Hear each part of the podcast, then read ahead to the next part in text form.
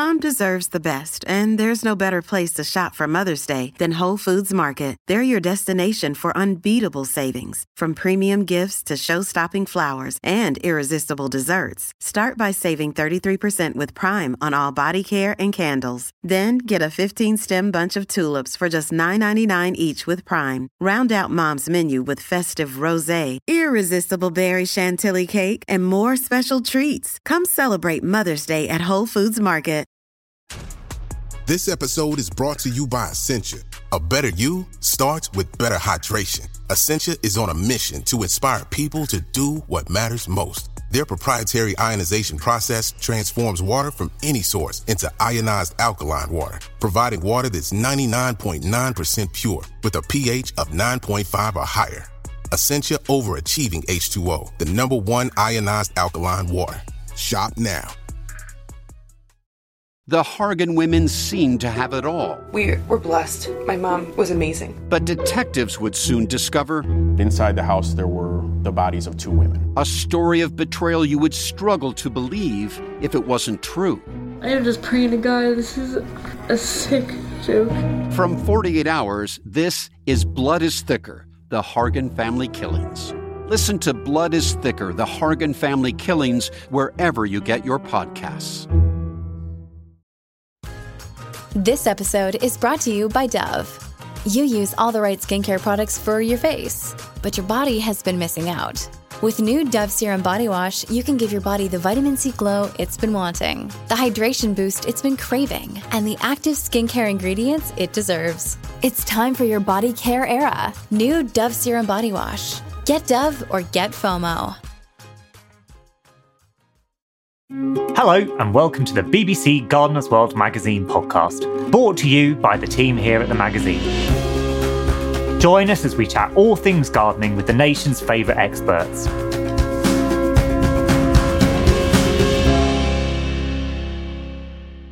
Are you disappointed by the taste of supermarket vegetables? Growing your own veg offers you a way to enjoy better flavours, more nutrition, and zero air miles. But are you finding it hard to know where to start, especially if your space is limited? Hello, I'm Miranda, and today I'm chatting to Claire Ratinon, food grower and author, about how to enjoy success with growing your own food. Claire fell in love with growing veg in her 20s while volunteering on a rooftop farm in New York. She has since returned to the UK and helped to create veg growing schemes in even the smallest spaces. I started by asking whether growing her own food has changed her relationship with not only what she eats, but also the environment. for me, I, you know, as as somebody who came to to to nature and and food growing quite late, I think that um, it's it's been a, it's been nothing short of a revelation to me to learn how to grow food, and and and it happened completely by chance when I, I sort of came across this farm in New York, and so uh, up until that point, I really hadn't thought about where our food came from, you know, and it just occurred to me that I was in my mid twenties, and and I'd never really considered at all what it took to grow our food. And and i'm such a huge food lover. Food is such a huge part of my uh, you know my, part of my family and part of my upbringing. And and it's something that i like I, it's it's no great surprise that as a grower food is my focus. You know i think it was always going to be that way for me. And so um so when i when i when i found my way to to, to food growing there was there was a huge part of it that was like this revelation of this this totally essential process. This this thing that we rely on at least three times a day if not more if we're lucky um that i just had no clue i had no clue how it worked you know? I, it's not that i didn't know that vegetables grew from you know grew in certain ways and you know they were, they were plants. I wasn't completely ignorant to the, that fact. But the processes were completely obscured to me. And so i think speaking from a per- personal perspective, it, it has completely changed the way the way I eat food, the way I perceive it, the way um, the way I purchase it, the way I interact with it, the way I feel gratitude for it. And so, I, I really believe that that in, involving yourself in the process of of food growing, or at least the knowing about it, even if it's just conversing with somebody who does it, or talking to farmers, or talking to to food growers.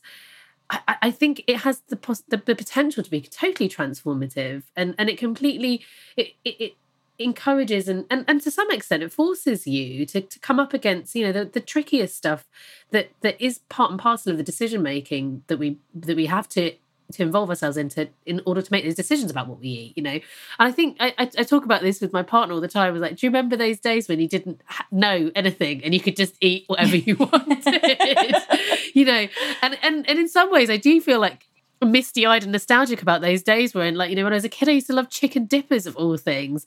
And I, it was literally yesterday in the supermarket where I was like laughing at those, like thinking, well, you know, I wouldn't choose that anymore because I know, I know how to align my value system with the things that I, that I consume where, where possible, you know, and, um, and it's because of food growing that, that I've come to that place that I even started thinking about it as this multi-layered system that we are effectively voting in every time we um we buy something and eat it. And I think I can't remember who it was who said that. I think it was Marion Nestle who said that uh, that like to eat it, like it's it's voting to the way that you spend your money on the food that you eat. And and, and I think that food growing like it, it encourages you to to be to bring an awareness to, to to how we participate in our food systems. And just because we aren't the ones doing the growing necessarily doesn't mean that we aren't participants in a really big and complicated system that has huge implications, not just here, and not just in the soil and on this in this country, but like globally. And and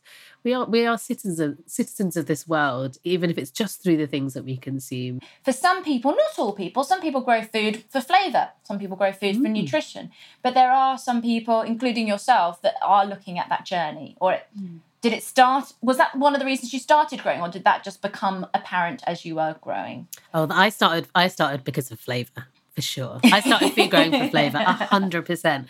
I think that um, apart from being completely sort of, you know, knocked over by seeing this process happen in a really implausible place and really wanting to be part of it, the flavour was the thing that got me next. You know, so. I mean, New York's an amazing place to eat food anyway, and so I think there was a lot, a, a lot that changed in terms of like what I was craving and what my palate was attuning to when I was there. But um, being able to to to taste and and it was taste and texture and smell. It was so much. It was such a sensory experience to to to be to have access to vegetables that just didn't didn't they weren't in the supermarket you know they were just the, the variety was was so vast and incredible that um so i so for me it was definitely about taste i, I came to food growing 100% through taste and then the the understandings of how food growing um, connects to kind of wider systems um, was something that's kind of evolved evolved since. You know, I think I think it's it is absolutely possible. You're right to to to grow and that be that be that you know, and that is plenty. It's enough. It's such an amazing thing to to do, and it, and when you're doing it somewhere in, in a city, it's it's totally radical and incredible.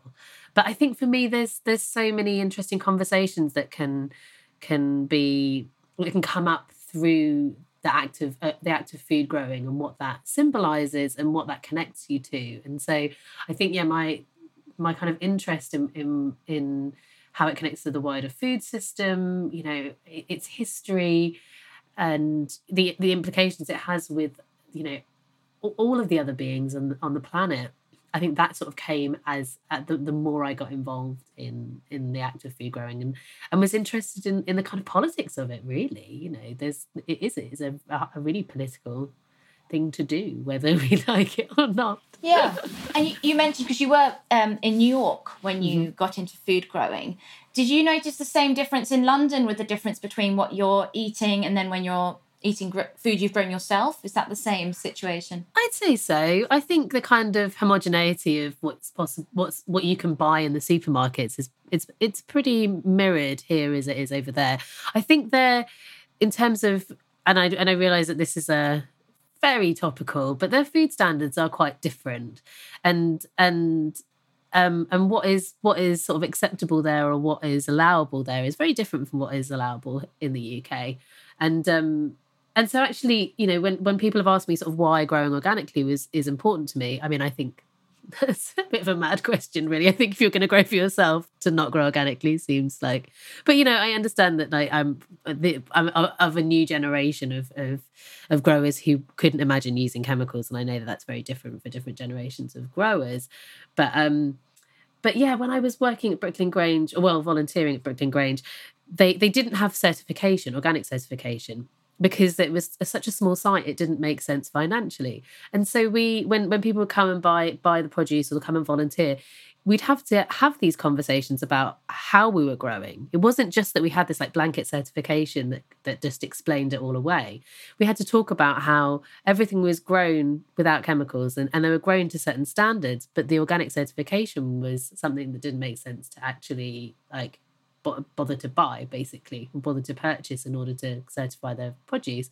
And so from a very very early stage i was already in these conversations about the implications of using chemicals in certain ways, using fertilizers and using you know herbicides and etc etc and um and so from from sort of the the word go I I understood what decision I was making by aligning myself with that's that kind of system of growing and and and and why it was important and why it still is important and and you know there's lots of different words for how we can all approach growing in this in this kind of connected and kind of systems approach. But ultimately, whatever term we use, I think when we're growing with kind of nature as our guide and we're using that kind of nature centric approach to growing, then I think, you know, that, that that that was what what I felt that I was called called to to learn more about and and to do. And and to some extent because of the kind of dominant system of food production, that is radical. So those conversations would come up irrespective of wherever we were because you know, growing, strange as it sounds, growing with nature at the core of your food growing practice is counter to the to the kind of bigger structures that that feed us. And so, yeah, it's it's those conversations come abundantly no matter what you do. Oh no, absolutely. And you've done a lot of growing in big spaces and small spaces. Um, how small is a space t- when it's too small to be productive in, or is there no such thing as a space too small? That's a really good question. That's a tough one. is I think it's more about the conditions, isn't it? I think it's possible for you to be able to grow in even the smallest of spaces. Um, but if you don't have sunshine, then it's it can be very very futile, and I think it can be quite um, it's quite disheartening. I think I think whenever I do Q and A's, there's almost invariably somebody who's like, "I've got a north facing basement flat. What can I yeah. possibly grow?" And I'm like, "Mushrooms." yeah. so, which is a totally great and wonderful and valid thing to grow, but I think you know visions of like tumbling tomatoes is, is it might be a little bit out of out of the realm of possibility but um but yeah i think I, have grown in so many small and, and implausible spaces and i think if you've got a little pocket of sunshine and it's it's it's absolutely possible to grow something that you can eat i think it's it's when it's it's maintaining your expectations in in a in a realistic space. It's the challenge you know and and that's that's why my that's why i wrote the book the book that i wrote you know the, the whole the the the message behind it is isn't that uh, self-sufficiency is possible because that's a concept I don't believe in, um, but that that it's a really a really beautiful and humbling act to to grow your own food no matter to no matter the tiny space you have. And, and containers make that accessible. That makes that possible no matter what space you're working with as long as you have a bit of sunshine that's a really good answer, and I think okay, let's uh, let's let's move out of this basement flat yeah. where well, I would say get some really nice grow lights, even the aquatic grow lights. Mm. I think mm-hmm. there's a range of stuff you can try out there. But let, let's um, it's possible. let's give you a little bit. Let's give you a little bit of sunshine. So sure. let's say we've got a small courtyard with some sunshine, and you're wanting to get into growing a little bit more. Mm-hmm. What what any tips for growing in those sort of small spaces? Um, there's all kinds of things that you could possibly do, even in the smallest spaces. I think it's it's really important to well, it's important to know your space, and it's important to watch the way that the light moves in your space because sunshine is so it's integral to to being able to cultivate edible plants. And so uh, even if you even if you're south facing, if you have a, a building nearby, it can cast such a, a, vast amount of shade that maybe a fruiting plant isn't the way to go. And and actually something like a leafy green or some salads that don't mind a bit of shade is actually the way to go. And so first first first and foremost i would i would kind of survey your plot and uh, and the way the light moves. And and that's a, huge part of of growing anyway is observation isn't it? So it's a good skill to get kind of accustomed to early.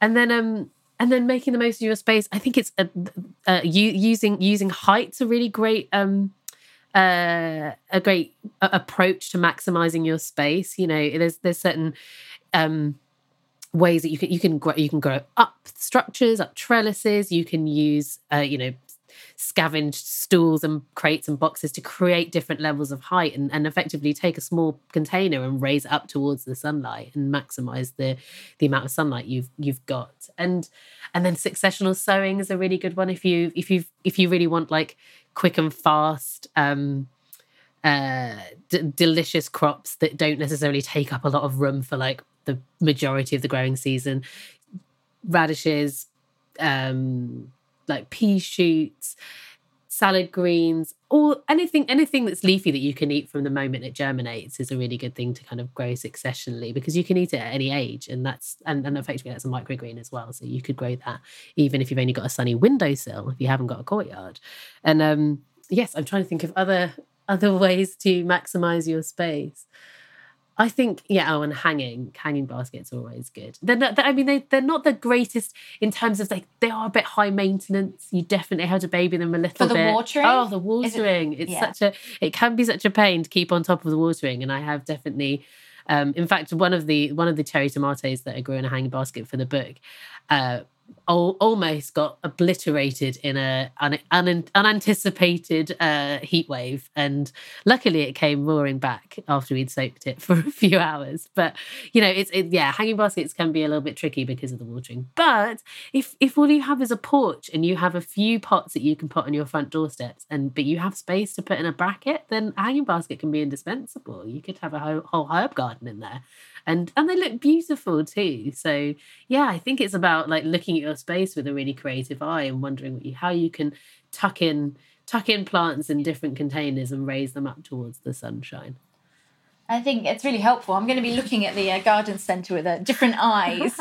going looking at trellises, thinking, okay, so not just sweet peas that could grow up that, you know, thinking about vegetables, your hanging baskets. I think there's a lot of stuff geared towards growing more flowers in small spaces, Mhm. but we can use that for veg, can't we? I think it's an interesting and a hanging basket idea.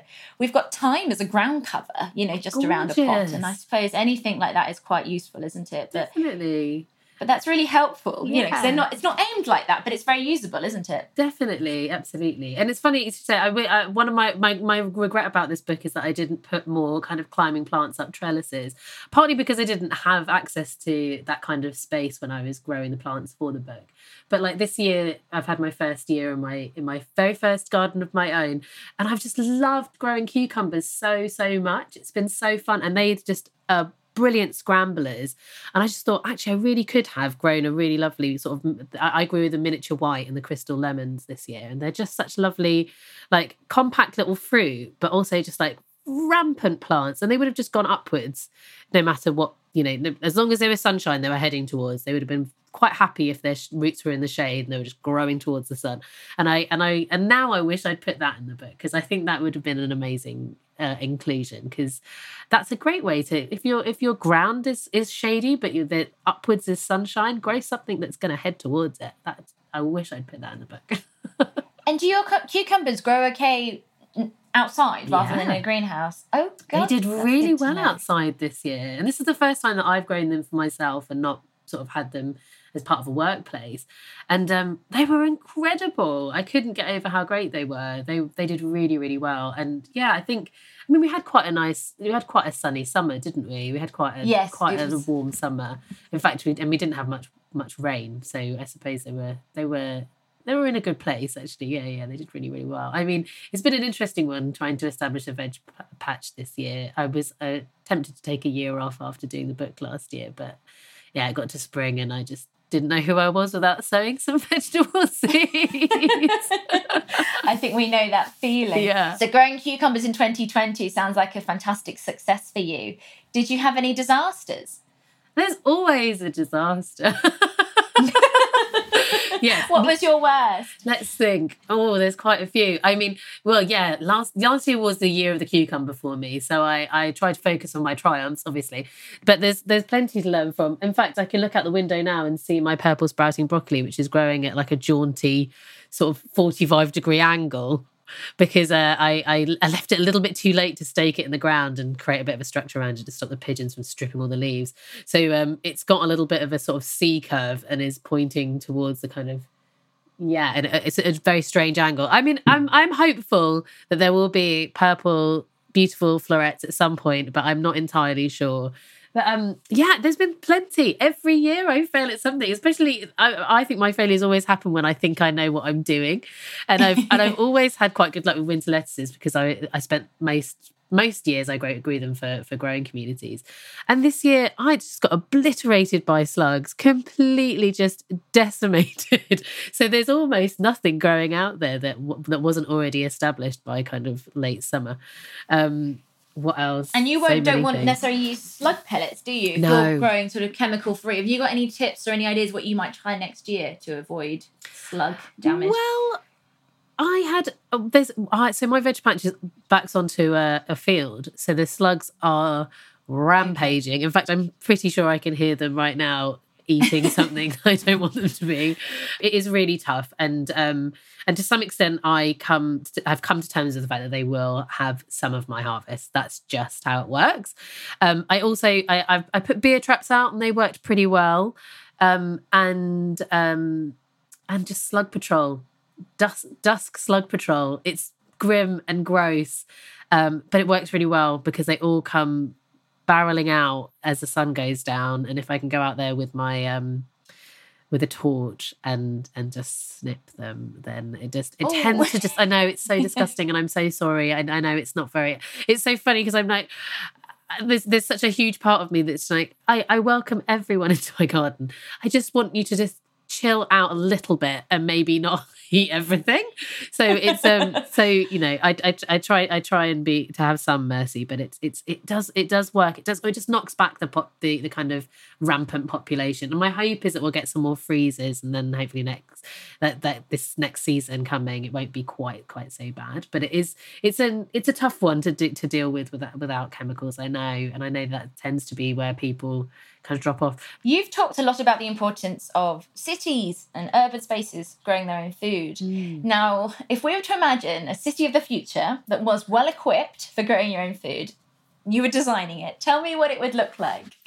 I used to work for um, an organisation called Growing Communities, which is a social enterprise in Hackney, and um, and one of the things that um, that one of the the programs that they pioneered is this thing called a patchwork farm, and what it did was um, sort of liaise with like the, the local council and and and uh, a few churches and different spaces that had little bits of land that just were being underutilized.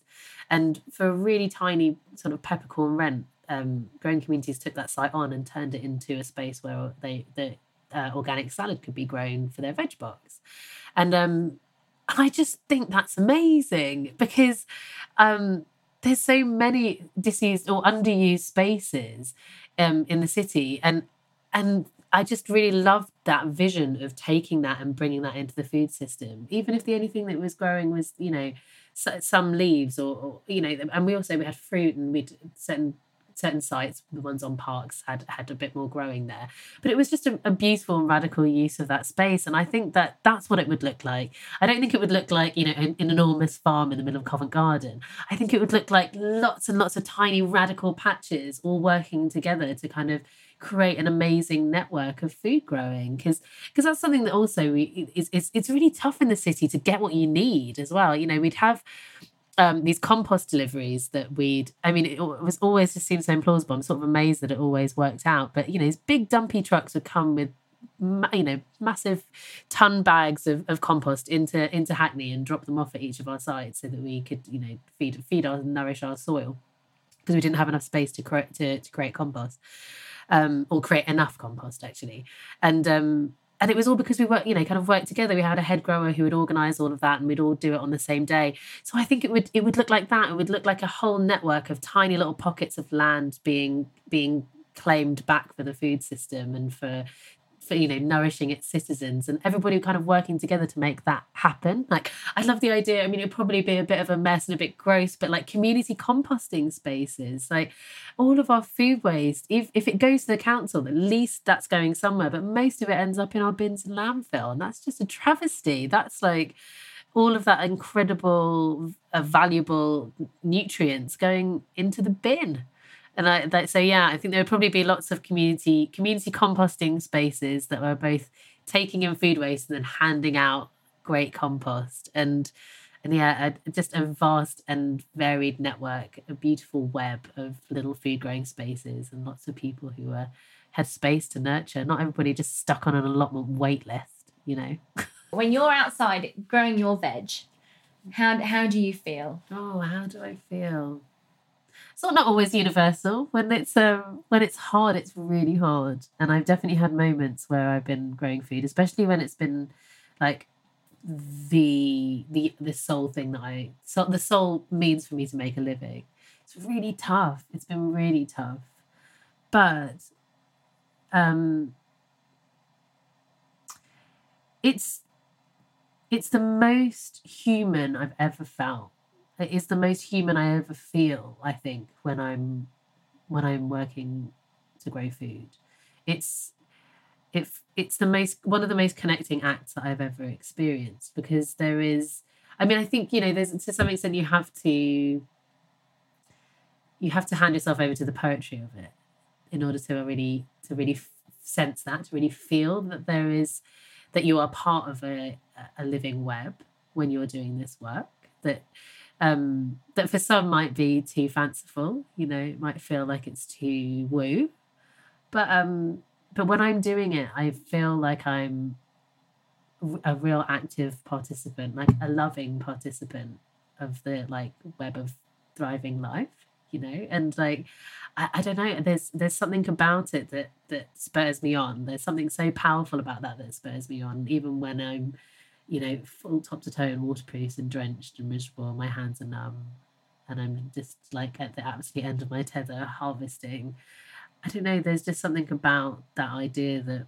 the thing that I was harvesting is going to feed somebody is just so beautiful to me that uh, even the even the bleakest days always end with some sense of feeling like warm of heart, you know. And um yeah. So I think I think I'm probably one of the more romantic of food growers. And that doesn't that's not to say that i haven't had horrible times as well. It's been it's one of the it's been one of the most kind of tumultuous journeys but and there's been times where i just thought i'm really on the wrong track here. I, I, this is a huge mistake or my body just felt like it couldn't keep up. You know there's been times i'm working and it just felt too wounding and too painful and yet every spring I come I come back because it gives me it gives me far far more than it has ever taken. And um and that's not true of other endeavors that I've participated in. Food growing food growing is like something that is nourishing beyond the actual eating of the food. It's brilliant from the very first moment of sowing a seed. And I don't think I'll ever get over the mirac- miraculousness of every stage of it I love it I, I completely understand that. And I think the only way I sort of understood it is I've always enjoyed hosting and making food for people. Mm. And then I think when you start growing the food that you're then making for people, it's just the next level up, exactly. isn't it? That warm feeling that you get when someone's face, you can see it, that they're enjoying something and you know you're giving them nutrients and pleasure. Totally. It's it's wonderful, isn't it? And it can only be explained almost that the way you feel when you cook for someone you care about. Exactly. Exactly. It's such a I mean, food is a love language. It certainly was for me growing up. You know, that's how you you you you mark special occasions, you how you how you show love for each other, how you you commiserated and you know comforted somebody as well. It was such a it still is. It's such an expression of love, and yeah, growing food is such a, a incredible extension of that. I just it's it is my favorite part is is giving it to other people and cooking it for other people. It is it is such a a wonderful kind of uh, apex of the entire journey, isn't it? It's like such a great, especially if something really took you a long time to get there. You know, this is the first year that I've grown winter squash for myself and um and I and I was quite convinced they got cucumber mosaic, so I was like whip them out of the ground early. But I managed to get three really beautiful fruit, and then I cooked them for for my family, and I was just like. It was so great. It took so long to get here, and it was just the most exciting thing. And like, yeah, there's really, there's kind of no, yeah, there's no pinnacle quite like that. I think. And tomatoes. I love tomatoes. I've read that you love tomatoes. What's for you the difference between shop bought tomatoes and the ones you've grown yourself? Everything.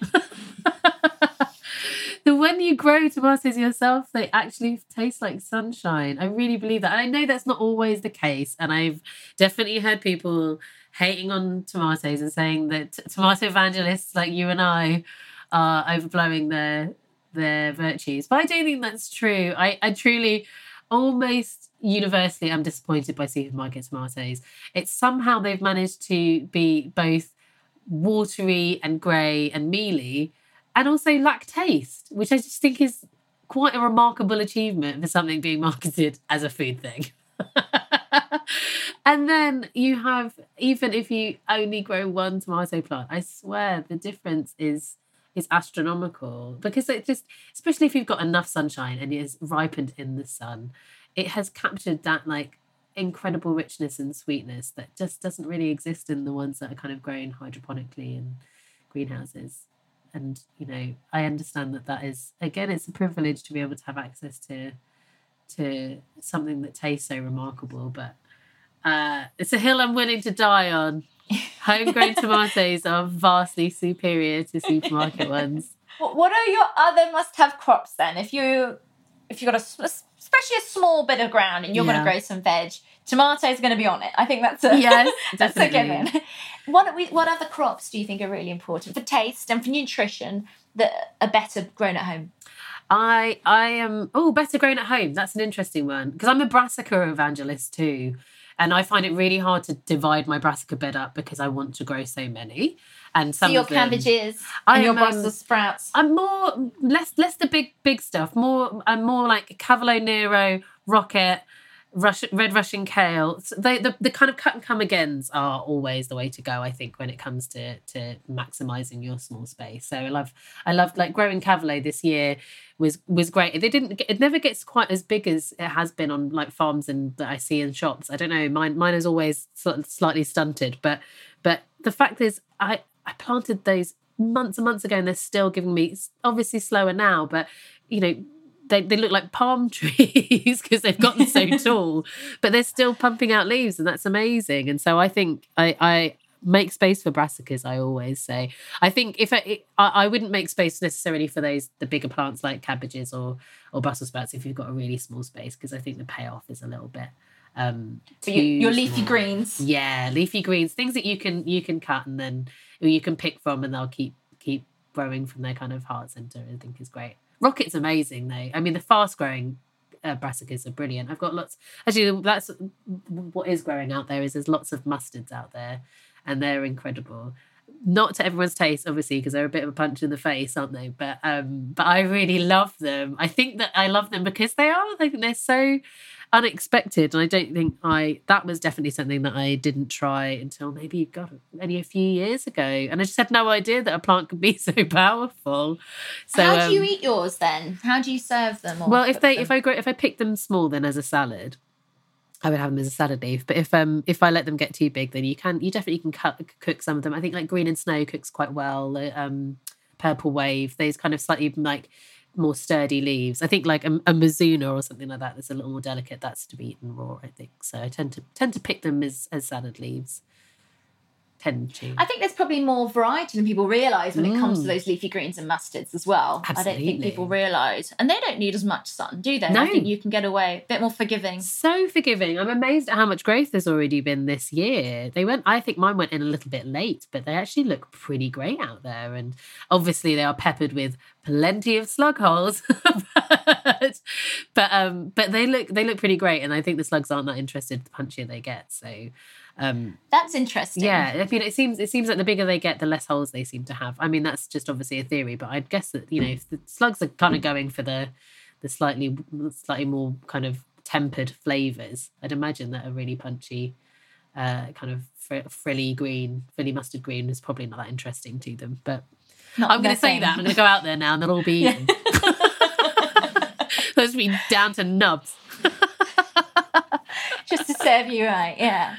And you've said that you like you'd like to see growing veg to become part of mental health care as an alternative therapy. Mm. How do you think growing plants helps us? Oh, interesting. I wouldn't say as an alternative to therapy. I would say that um, I think horticultural therapy has a really important role to play alongside conventional therapy. I definitely, certainly wouldn't say to anybody, uh, you know, jack jacking your therapist and go and get an allotment. I think that solves anything. But I do think that there's something um, to be said for what um, a kind of deficit or a disconnection from nature can do to us. And I say this as somebody who like spent most of my life in cities and and know that I have seen a very sort of tangible improvement in my mental health the closer the more, the more proximity i have to nature the more time i spend outside the more i feel part of the natural world as you know as a living being i don't feel quite so detached from it. And and i've been thinking about this a lot lately because well i've been thinking about it a lot because i was i was doing some writing about it recently but um I, I, you know, there's such a growing amount of research and studies and conversations happening around how important uh, access to nature is for our mental health, and that arguably our kind of societal challenge of, of uh, increasing levels of mental health issues is is something that's exacerbated by our disconnection from nature. And and and I'm I, I personally that's something that's very true for me. I can you know i can imagine where where some people might not that might not resonate with them. But for me it was very true.